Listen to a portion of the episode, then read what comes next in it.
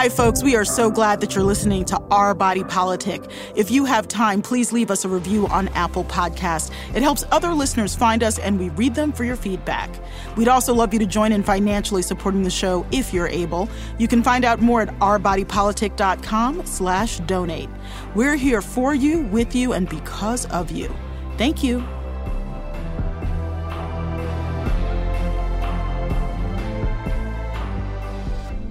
This is Our Body Politic. I'm Farai Chideya. This week, we're kicking off the show with a special roundtable to talk about Elon Musk's rocky takeover of Twitter and what that means for the future of Black Twitter. I've invited show contributor and Washington Post columnist Karen Attiah to lead the conversation. Take it away, Karen. Thanks, Farai. I am super excited to be here. So, each week on the show, we bring you a roundtable called Sipping the Political Tea. And joining me this week is Professor Sarah J. Jackson, Presidential Associate Professor at the University of Pennsylvania and co author of Hashtag Activism Networks of Race and Gender Justice. Welcome, Professor Jackson. Thanks so much for having me to both of you. And of course, our very own Farai Chideya, creator and host of Our Body Politic, is joining us today. Hey, Farai. Hey, hey, Karen, and I'm very proud of you for your powerlifting. Just, you know, the whole superhero Karen Attiah as opposed to the journalist Karen Attiah. You know, it's one and the same, and I think we're we're all just trying to train for the apocalypse. You know what I mean? Like so, that's so what I tell people. So true. So, speaking of trying to be in safe spaces, um, this week we are discussing the significance of Black Twitter and how Elon Musk's ownership of the social media platform could affect its future. For those who don't know, Black Twitter is an informal internet community that uses the platform to draw attention to issues affecting Black communities.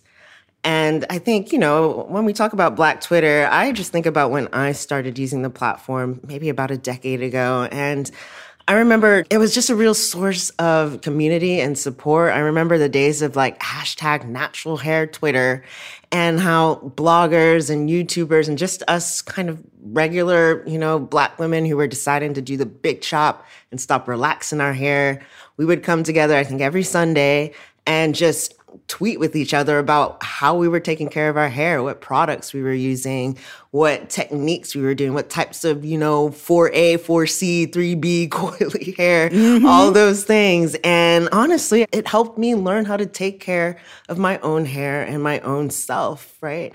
And that's just a real foundational um, memory for me when it comes to Black Twitter. So I'm curious about the both of you guys, and I'll start with you, Professor Jackson. Can you tell uh, us a little bit about your experience with Black Twitter. Yeah, absolutely. I joined Twitter, I want to say around 2011. And one of the first things I really remember from Black Twitter was actually an activist campaign um, to try to stop the execution of Troy Davis. And Troy Davis mm. was a death row inmate. And there was really a lot of questions about whether or not his prosecution and his sentencing had, had been ethical. And of course, generally, you know, I'm in the camp of people who thinks the death penalty is wrong regardless. But I remember like seeing this thing happen online in the lead up to his execution where there was a lot of activism happening. And it was a lot of really ordinary people, um, young black folks, you know, like me, who had day jobs or whatever, but were using the time in the moment on the computer to tweet about Troy Davis and to use the hashtag Troy Davis and to really try to start letter writing campaigns and uh, writing to congressmen, you know, making phone calls to try to get this execution halted. And it wasn't successful, which I remember was very, very heartbreaking. Troy Davis was executed.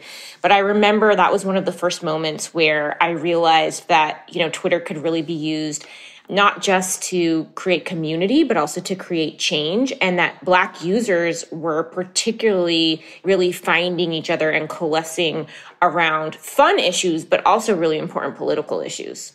I do remember that whole episode in a way, and it was it was extremely powerful, even despite the outcome of everything. How about you, Farai? What are your memories and thoughts about some of the early days and your early experiences?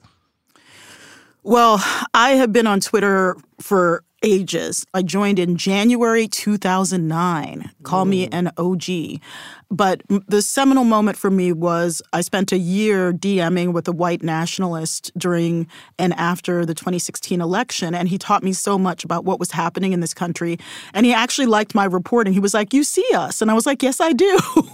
and I feel like that was one of the big failures of. Um, reporting generally is that people did not see the influence of white nationalism on politics, and I couldn't get my editors at a certain publication to really take that seriously. I had asked on Twitter recently, what do you call someone where you have emotional intimacy but you're not friends and a lot of people are like why wouldn't you call them a friend and it's this guy and mm. someone said trauma buddy and i was like that's it we were both mm. traumatized mm. Wow. and we did trauma bonding even though we were on different sides of the same culture war but i loved the fact that he was open enough to talk to me and he went to charlottesville and I saw his mental health degrade. We talked a lot about his mental health. He said he had agoraphobia and depression and all these things. And um, I saw his mental health change from the nature of his writing. And um, that was a, a front seat to history that Twitter facilitated. Mm-hmm. mm-hmm.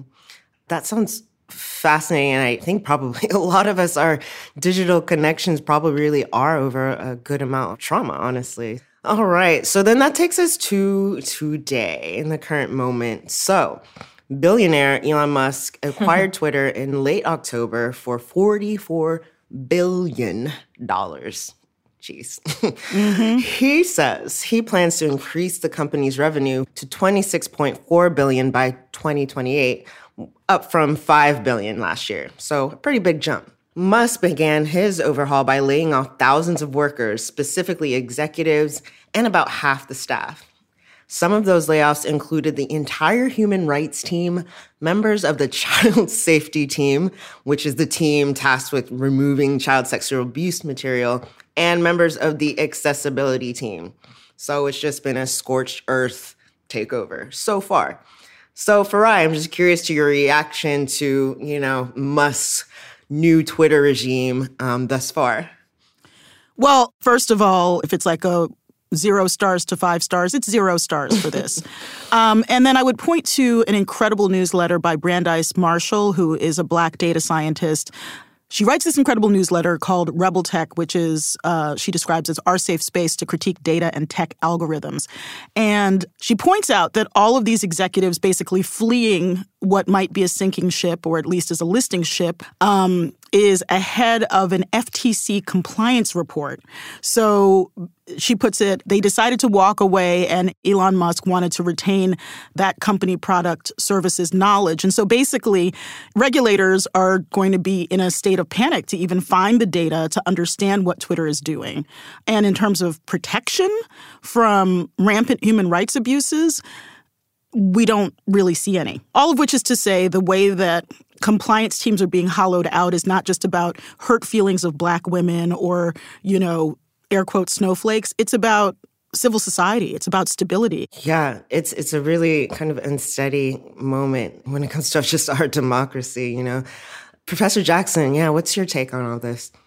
I absolutely agree with Farai. This is really serious. And I mean, I think there's a few things. Uh, you know, first off, Elon Musk, we knew, right? Black users on Twitter, scholars who have studied Twitter, we knew that the space was never an altruistic space, right? It was never a space that was designed to be used or or maintained for us. But we made it that and users really made it a lot of the wonderful things that it has been in terms of creating public discourse, in terms of uh, influencing popular culture, in terms of influencing politics. But with Elon Musk coming in, it really has become an antagonistic space because he's become this sort of antagonistic figure. And that list of folks that he has laid off, which not just includes the human rights team, but also includes people from the trust and safety team, which were like the folks who were tasked with reviewing um, issues around hate speech and other things, really indicates how antagonistic he is towards sort of a particular group and particular groups of people. And we've seen this in his own tweets where you know, he's reinstated folks who have previously been banned from Twitter because they've tweeted conspiracy theories or they've sympathized with Nazis or they've engaged in other forms of hate speech. But at the same time, many accounts on the left have been recently suspended. And so we're seeing sort of this move by Elon Musk, which really feels, I think, both to lay observers and users, but also to those of us who study the platform, like a very clear and intentional attempt to shift the types of public discourse. Um, that happen on the site. And, you know, part of that, I think we have to say is a reflection of real intellectual dishonesty on the part of Musk because he came in saying that he was sort of this like free speech savior activist, you know, that he wanted to make the site free.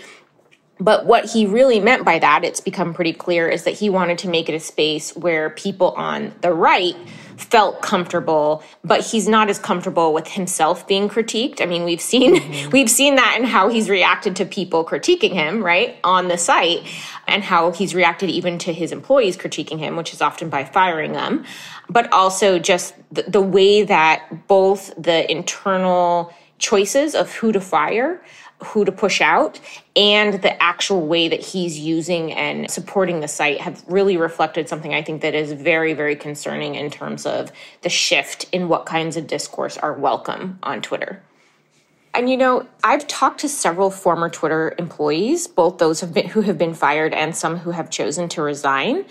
And a lot of them tell me that they're not sure that um, Elon Musk is as sort of like maniacal or Machiavellian as we might think. Like a lot of them feel like, oh, he just has a lot of hubris and he thinks that the things he's doing are going to make Twitter hot again. Um, but clearly, they're actually, in my opinion, you know, suppressing speech on the site and making it a less enjoyable and I think less democratic space.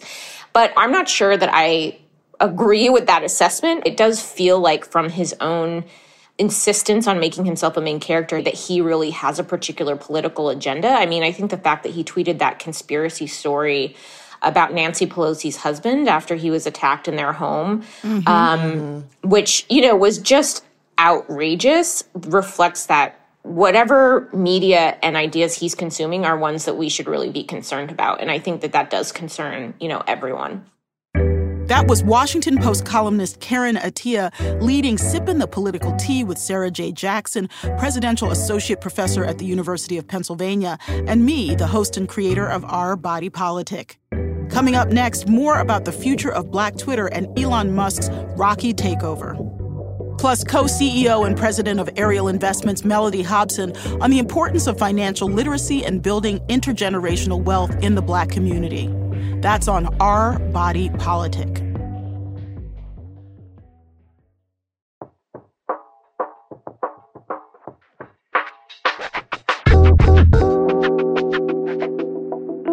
Welcome back to Our Body Politic. I'm Farai Chideya. If you're just joining us, we're talking about the latest on Twitter and the future of Black Twitter in a special roundtable led by show contributor and Washington Post columnist Karen Attiah with University of Pennsylvania Presidential Associate Professor Sarah J. Jackson. Let's listen. Twitter has been sometimes a hellhole for women and women of color for a while, you know, way before this takeover. According to a 2017 crowdsourcing data analyzed by Amnesty International and Element AI, which is a global artificial intelligence software product company, women of color, so including Black women, Asian women, Latinx women, mixed race women, were 34% more likely to be mentioned in abusive or problematic tweets than white women. And according to the study, Black women in particular were 84% more likely than white women to be mentioned in abusive or problematic tweets. And, you know, just as a side note, this is five years old, this data. So surely the exact percentages might have changed from 2017 to now. But I'm sure, you know, as the three of us as as women, black women on this platform, we've we've seen probably this abuse ourselves, you know, just being on the platform having opinions, particularly political opinions. So I'm curious, like this idea of free speech, like what does this mean for us and our safety specifically on this platform?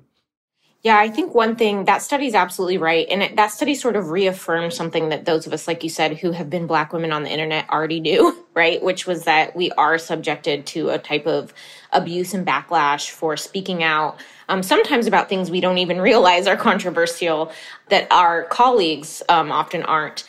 That's absolutely the case. But I do want to say, like, one of the remarkable things about Black Twitter and about Black women Twitter users in particular is that they have really been on the vanguard on the front lines of pushing not just Twitter, but other social media platforms as well, but especially Twitter to integrate better sort of trust and safety policies, to have better uh, responses to hate speech, to have better sort of like report and review policies uh, to avoid various forms of abuse. Now, you're right, it was never a perfect place. It was always a place where folks were subjected to abuse and these other sort of forms of hate online.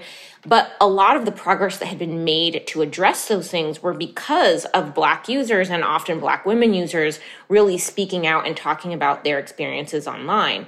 And so I think when we connect this to this question of so-called free speech, you know, what we really see now and what I'm really worried about is self-censorship, which is to say, mm. as people increasingly feel like the owner of the space, the powerful billionaire owner of the space, is antagonistic to their identities and as they see that person try to mainstream people who essentially have, you know, fascist and and other forms of very like scary and problematic politics, I think people will increasingly either leave or be more careful about how they tweet yeah. and what they tweet about. So people will lock their accounts. People will hesitate to tweet um, about hot topics or about politics or about controversial issues because they'll be more concerned that they will be subjected to hate speech and, and brigading and sort of other forms of online harassment. And I think that that self censorship is something that is really already changing the way that people are using the site and i think that's kind of the exact opposite of what you want if you support you know and believe in free speech Farai, I'm curious about your take. I mean, you mentioned obviously earlier about you know connecting with someone who is involved in white nationalism. So, and obviously you've been following extremism super closely on the show. So, you know, how are you seeing this sort of unregulated, supposedly free speech ethos now on Twitter? Well, first of all, you know, the, the whole concept of free speech is about the relationship of citizens to government. Mm. The First Amendment protects citizen speech and non citizen speech from government censorship. It does not talk about private companies. Correct, so when Elon right. Musk talks about free speech, he can talk all day and all night, but that is not actually relevant in a legal construct to the debate over what gets on the platform. And I think here, let's just be real. The platform doesn't really care uh, about whether or not black women are safe, but the platform cares about advertising. And advertisers are like, oh crap. What you're seeing is advertisers just backing away slowly from the dumpster fire. And Elon Musk's problem is not with the First Amendment.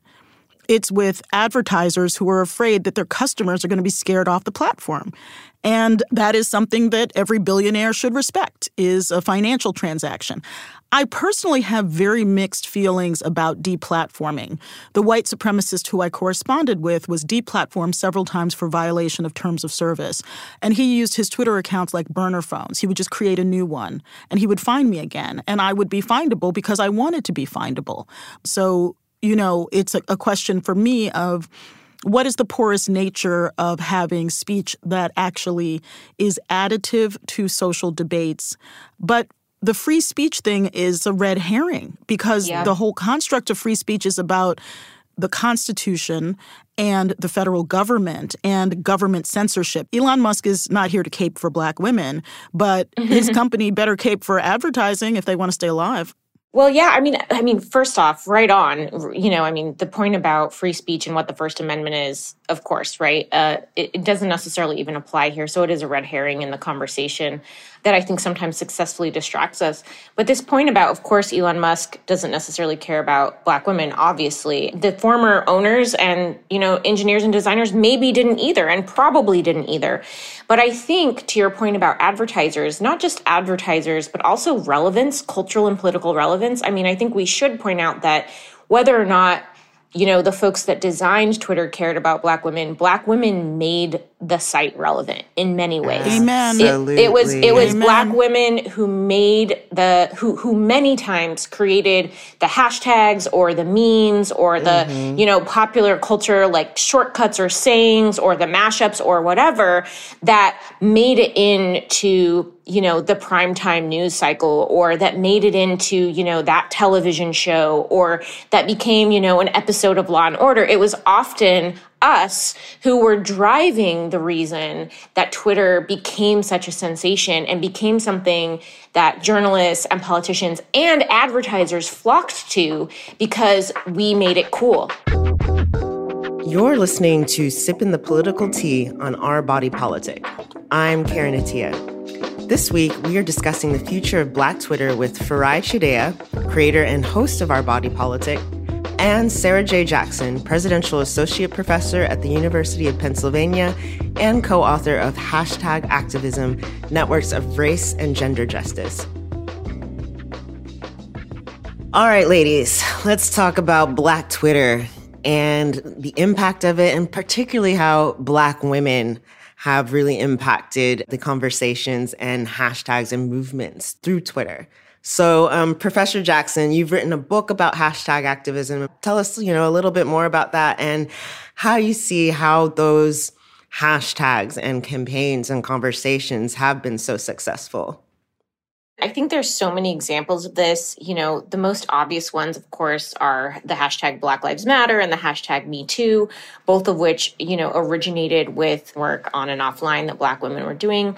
But there's countless other examples, both in politics and popular culture. Um, we can think about the hashtag Oscars So White, that was a form of, you know, media critique about representation and the Oscars, and many, many others that have really engaged important uh, cultural and political moments and conversations over the last decade, really.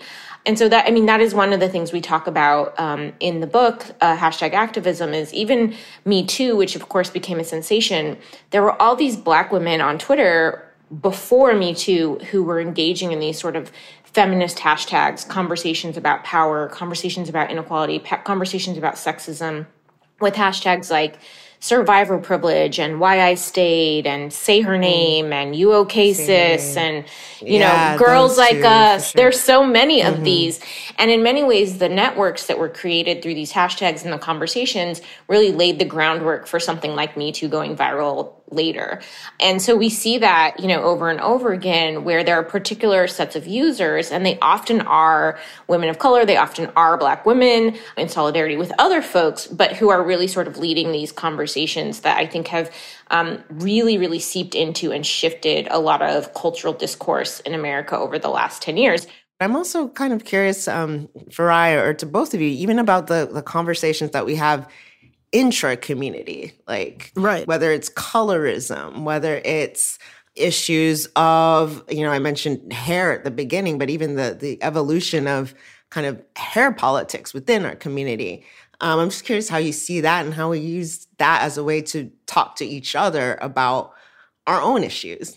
for me as someone who like you has a very um, generationally close connection to africa you know in my case through my dad only i also just love the fact that for me black twitter is primarily black american twitter but also gets into south african twitter zimbabwean twitter um, west african twitter you know and when i'm up in the wee hours of the morning as i sometimes am then it puts me in a position where I can see in real time what's happening in Black Twitter from other parts of the world, and I love the global community. And there's Black British Twitter. You know, there was a, you know a big to do about a British woman who runs a wonderful organization and who was basically grilled by a member of the royal family on where she was from. She's like, "I am from here, ma'am." So you know, it's just yeah, it's just one of these things where to me, Black Twitter you know, in addition to the brilliant Oscars So White and all of the different influential hashtags that come out of Black American Twitter, is a global Black Twitter. So this comes back to man, I, to a certain extent, we got to do it, but I hate having to center Elon Musk. But let's talk about what King Elon's reign is meaning right now. Since Musk's takeover, we've had notable public figures leave Twitter. Some of those have included Whoopi Goldberg, Shonda Rhimes, Toni Braxton, and recently the New Yorker writer Jelani Cobb. Um, a few weeks ago, Black Twitter, we had, we had kind of a hilarious quote unquote funeral for the platform. We were asking each other, you know, what we were going to wear to mm-hmm. the home going, like who is bringing what food, like to Twitter, like is the casket, who, who did the body, like yep. stuff like that. Um, which was, which was hilarious, but I think representative of kind of, uh, the enormousness, the, the kind of a really big hole that would remain if Twitter and Black Twitter along with it were to not be here anymore. The humor, I think, is what we loved about Black Twitter. And I'm just curious, you know, maybe personally for you, what do you feel like you would mourn if Black Twitter were to not be a thing? Yeah, absolutely. I mean, in some ways, I'm already mourning not just Black Twitter, but also, you know, the, there's, uh, you know, I won't name this person because the reason that they, you know, restricted their account was not to be you know, as public anymore, but a person from disability Twitter just, you know, locked her account and I'm on it, but I wanted to retweet something and I couldn't. And I was like, what's happening? And then I was like, oh, what's happening is that she's locked her account. And I will miss the ability to be part of the flow of information and to retweet people who don't even leave the platform, but who are taking a step back from being on the front lines. So, to that end in terms of the choice to restrict or the choice to leave. Farai, are you are you staying? Are you going? I'm 100% staying and I'm keeping my profile public, but what I'm doing is I'm basically sweeping my account every, you know, two to four weeks and deleting my tweet history. You okay. know, it's not that, I mean, basically, a lot of different people archive tweets. And fun fact among the people who archive tweets are foreign agents from places like Russia and China that look at political speech to try to manipulate it and do disinformation. So I probably have, you know, a little bit of a Twitter archive internationally, um, as well as domestic extremists. You know, so so let's just be real about what this is. This is you are putting yourself out there on the digital corner when you post. But, you know, just as a matter of practice, I'm trying to do a little more hygiene, but I'm staying. Okay. Yeah, I'm I'm I'm curious about this question, and I actually. I also saw your article, Why I'm Not Leaving Twitter. I ain't going. Karen Attiah, Washington Post. Yeah, man. I mean, I, you know, I, I wrote that because I was having a lot of conversations with both black folk and white folk. I, I noticed anecdotally, very anecdotally, that a lot of my um, white liberal friends were freaking out about Elon Musk taking over the platform. They were like, this is about to be a cesspool of racism and conspiracy theories and misogyny. And like, we can't take it. We're going to go flee and find somewhere else. And for me, you know, anybody who's followed my career over the last few years, knows that I have gotten my fair share of abuse, of mm-hmm. racism, of sexism, of literal um, governments coming after me on Twitter. And, um, you know, as we mentioned before, you know, Black women were more likely to get abused, and yet I want to stay. Um, mm-hmm. I guess because I, first of all, I'm like, my friends are still here, my community is still here. That's what I care more about and about reaching people here. And I also, um, maybe, you know, for better or worse, just being used to operating in hostile environments in the real world, really, and having to navigate, having to think about modulating behavior, speech, uh, just navigating difficult spaces. So to me, I'm like, we've been doing this. Um, it might get, you know, really difficult, but this is an extremely powerful tool, particularly for Black women that we've seen over the last decade or so. And the idea that we would abandon a powerful tool, yes, it's a tool for extremists and terrorists and and all of that, but it's a powerful tool for us. And I just, you know, believe that any tool we have that can we can use for our own power we should retain. That's how I feel about it. So to close out, Professor Jackson, are you going or are you staying on Twitter? For now, I am staying for many of the reasons that you just outlined. I think when we have built so much of the good things about a place, we can hold the reality that there are bad things about the place, but also it's really hard to leave that very, very, very real community and very real potential that um, Black folks have built on the website. And I have great respect and admiration for many of the people who've chosen to leave, and I understand why. But I'm very skeptical that this sort of community that we had can be created elsewhere, at least at the moment. And that isn't to say that we won't figure it out later. But for now, I feel like I want to see what happens. However, I will say that I did lock my account. Um, it was always public before, but I did lock it a few weeks ago. And I am tweeting less um, because I am nervous about about what's happening. And so, like, I think I'm one of the case in points of people who are using it differently, but are still reticent to go. I hear you. I hear you. But the point is, we're still here and we're not going anywhere for now. All right. But for today, at least for this episode, we will have to wrap up. Thank you both. Thank you, Professor Jackson, for joining today. Thank you for having me. It's been great. And Farai, of course, thank you so much for joining. Well, I, I am really looking forward to hearing even more Karen Attiah on Our Body Politic with you in what I call the bossy seat. The bossy seat. I like it. That was Sipping the Political Tea, led by Karen Attiah, show contributor and Washington Post columnist, with Sarah J. Jackson, University of Pennsylvania Presidential Associate Professor, and me, Farai Chideya, the host and creator of Our Body Politic. Coming up next, we revisit a 2015 conversation from my old podcast, One with Farai, on building financial literacy in the Black community and leading as a Black woman in finance, with Mellody Hobson, co CEO and president of Ariel Investments. You're listening to Our Body Politic.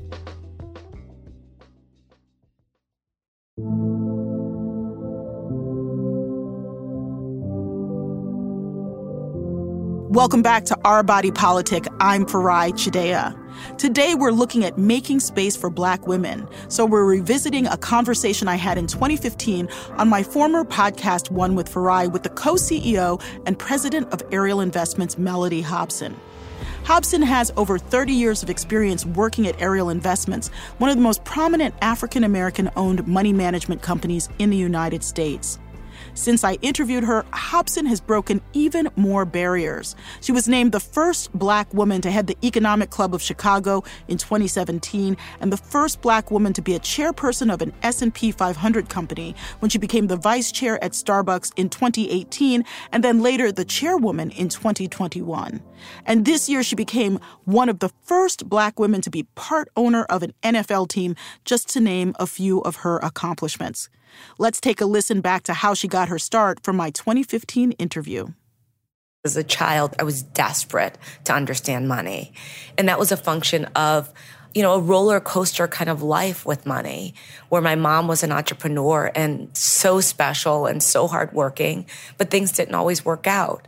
And that had consequences for us that were at times as a child especially where you feel like you have no control you know very destabilizing. And it could be everything from being evicted to getting our phone disconnected. And so as a result of that i was in search of security and understanding. So that's why I ended up in the financial services business. And that's why I feel this way that I feel about financial literacy in our society.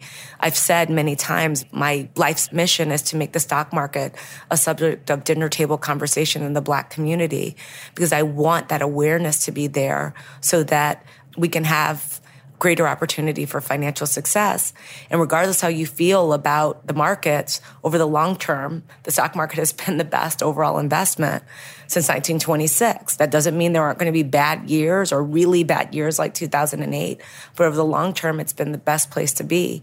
But we have largely, as a community, African Americans and to similar extent Hispanic Americans have not participated in this to the same degree as our white counterparts, which has left us with less financial security, lower retirement accounts, lower total net worth. So I read an article with you, Mellody, where you talk about basically going to the funeral of John Johnson, the founder of Ebony and Jet, and having an epiphany about how you viewed yourself and how you operate in the world. Can you tell us a little bit about that?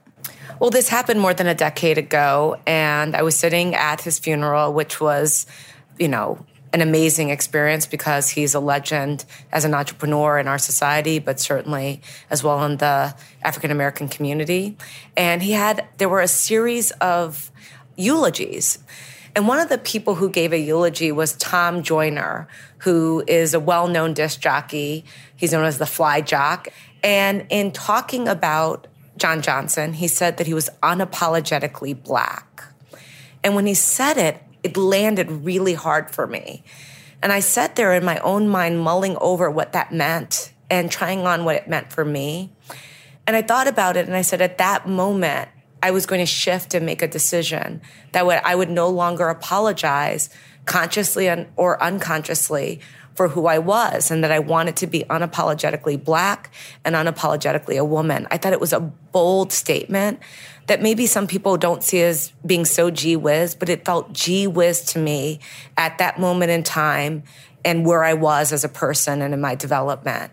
And it was just transformational as an idea, and I've held on to it ever since then. What did that mean in practical terms, in terms of how you dealt with business, how you dealt with relationship, how you dealt with family? How did that realization change you on a day to day basis or a year to year basis? Well, I felt in some ways that I was trying to unconsciously be small. And what I mean by that is just not ruffle any feathers, not get overly noticed.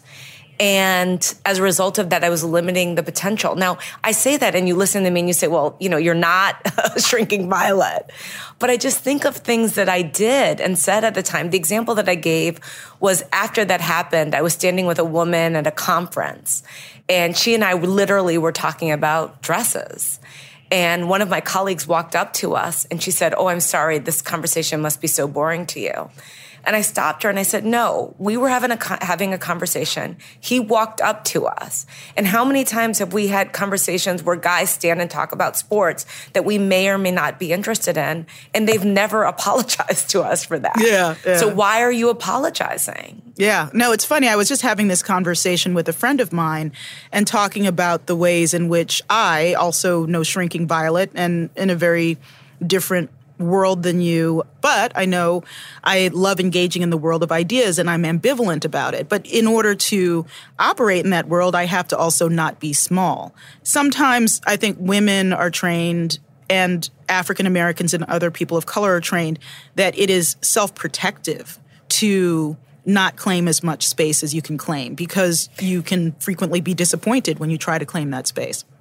Well, it's interesting, and it's you know, it's not to suggest in any way I'm trying to scream from the rafters, but I just noticed little things about myself just very very small things and and I decided that I would shift. I remember like if I had my hair slicked, I would say, "Oh, I didn't get my hair done today." I'm like, "Who cares? Why am I saying this?" Yeah. You know, why do I feel that I have to say that to someone? You know, what context?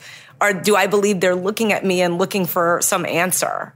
It's little things that ultimately you realize are like um, death by a thousand cuts of a person. But they were self inflicted. I'm not blaming the world and I am not a victim. It was just me taking ownership of who I was and am and, you know, living in the world in a different way, not threatening and not threatened. Yeah. Well, you've been talking out in TED Talks, in in your many speeches about the different issues that matter to you, whether it is financial security or whether it's race relations. How does your work at Ariel play into your desires to see people have financial security? I mean, you're someone who definitely has a mission driven approach to the work that you do. Well, it's interesting. I once heard Charles Schwab say at Schwab, they feel like they're curing cancer. And I was like, so do I. You know, people have this lens or view of people like me who are in the investment business, who are big believers in capitalism and a capitalist society, which I am, with the social safety nets and programs to, of course, protect those who, who can't. But I really do believe that. I wake up every day saying to myself, the work that I do lets people send their kids to college and lets them retire and lets endowments have more money to pay for educations, whatever it might be, as it relates to the individual clients that we have that are institutions or individuals, or maybe someone's 401k plan that we're contributing to in terms of the investment performance that we generate that again allows them to retire. So these are, in my mind, valuable and important efforts. But this vantage point from which I sit also and how I grew up, et cetera, also convinces me that financial security is worth pursuing for society and for individuals. And the less financially secure you are, the more likely you are to have a host of other problems, not to mention the financial ones, but literally there's a direct correlation between financial health and physical health, Absolutely. as an example. So there's a whole host of issues that are embedded in this work that to me is, as you correctly assess, my life's work that is about a better society. So I'm kind of all in on this issue. And a lot of the opportunity that I've seen is that my voice has been unique, not so much anymore, but certainly in the early days. And the Ariel as a company was so unique in being the first minority owned investment management firm to ever start. But in being out there and recognizing some of the differences that occur between the races when it comes to investing allows me to call out issues that hopefully can cause particularly minority investors to shift so that we can rise up to the same level of investment as our white counterparts. You're listening to Our Body Politic. I'm Farai Chideya. We're listening to a 2015 conversation from my former podcast, One with Farai, with the co CEO and president of Ariel Investments, Mellody Hobson. One of the things that I've been looking at and studying is, you know, wealth discrepancies between the races. And right now, African American families have one thirteenth of the wealth of white families. That gap got as small as, you know, six times the factor versus 13 times the factor during the later part of the Clinton years. And do you think that we have the ability to reverse this trend of kind of moving further apart in the racial wealth gap? Well, I love the one Obama quote there's never been anything false about hope. I always have hope. And I'm actually a big believer that America solves its problems. That's one of the things that Warren Buffett, the great investor, always says. America solves its problems. So if you come at that, the world through that lens, which I do, I actually think anything's possible. But I do think it requires a conscious effort.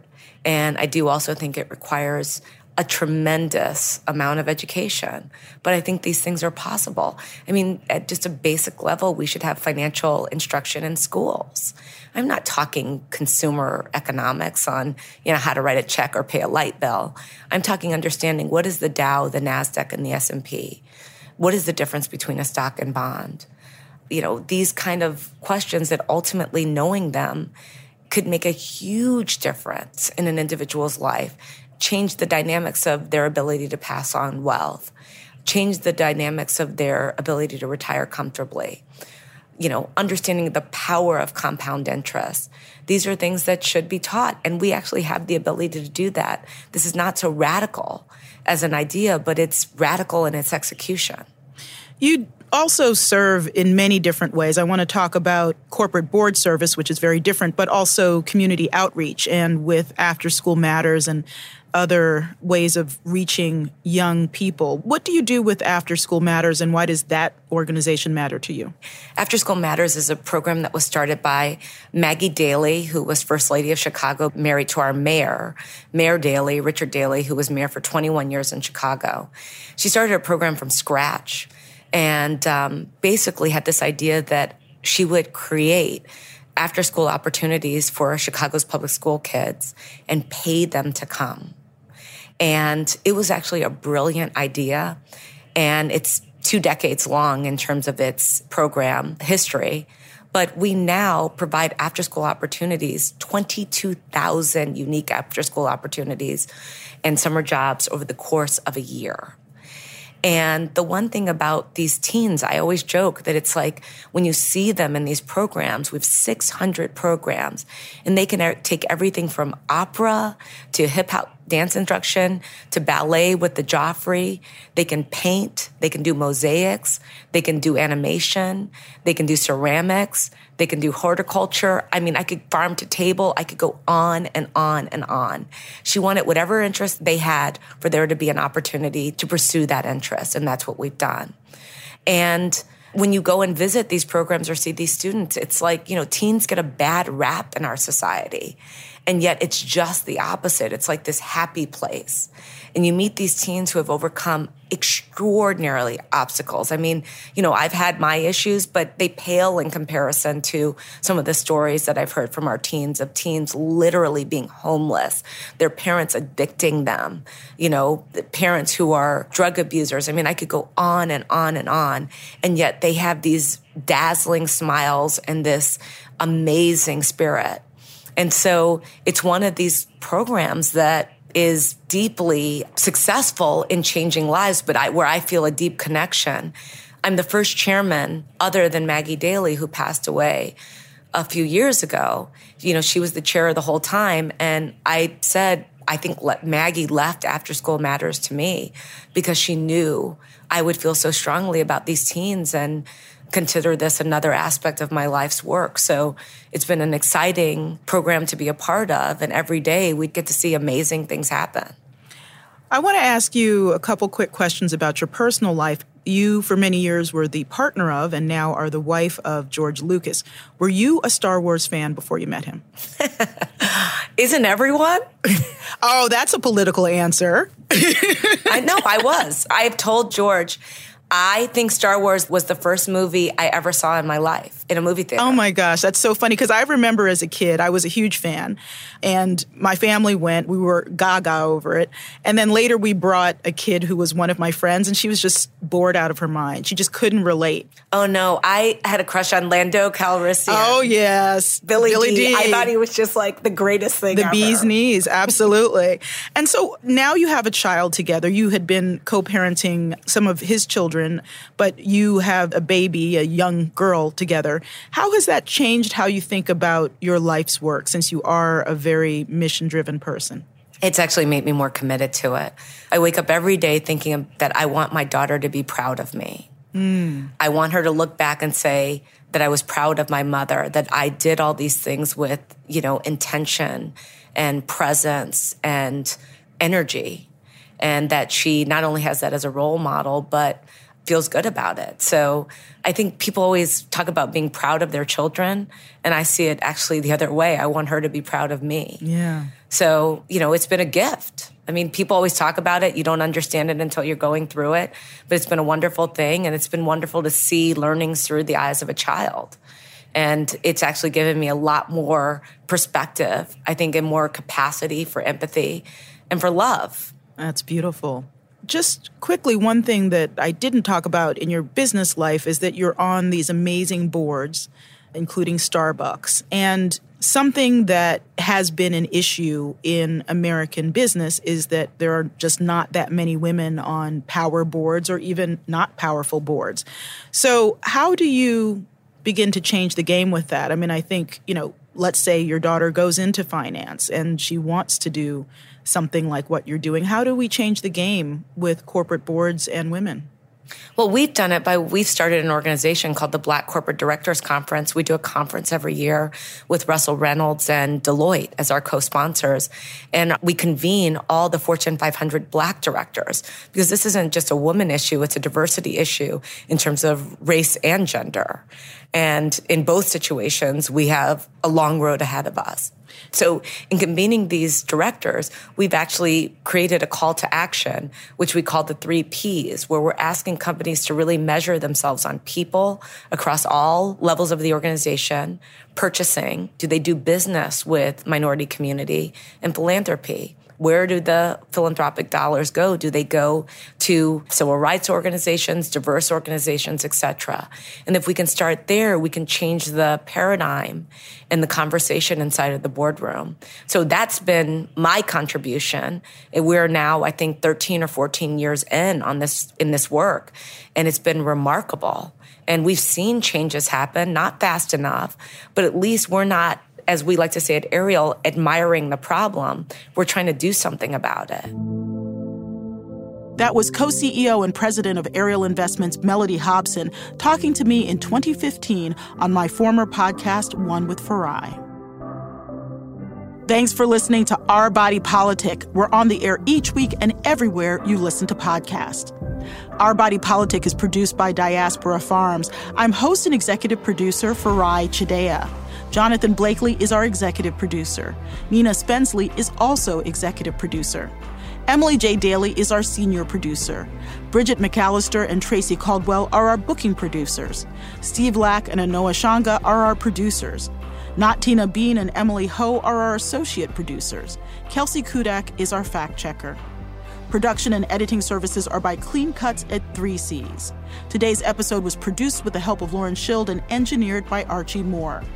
Devin Robbins produced the One with Farai interview with Mellody Hobson. This program is produced with support from the Ford Foundation, Craig Newmark Philanthropies, the Charles and Lynn Schusterman Family Philanthropies, Democracy Fund, the Harnisch Foundation, Compton Foundation, the Heising Simons Foundation, the Be Me Community, Katie McGrath and J.J. Abrams Family Foundation, and from generous contributions from listeners like you.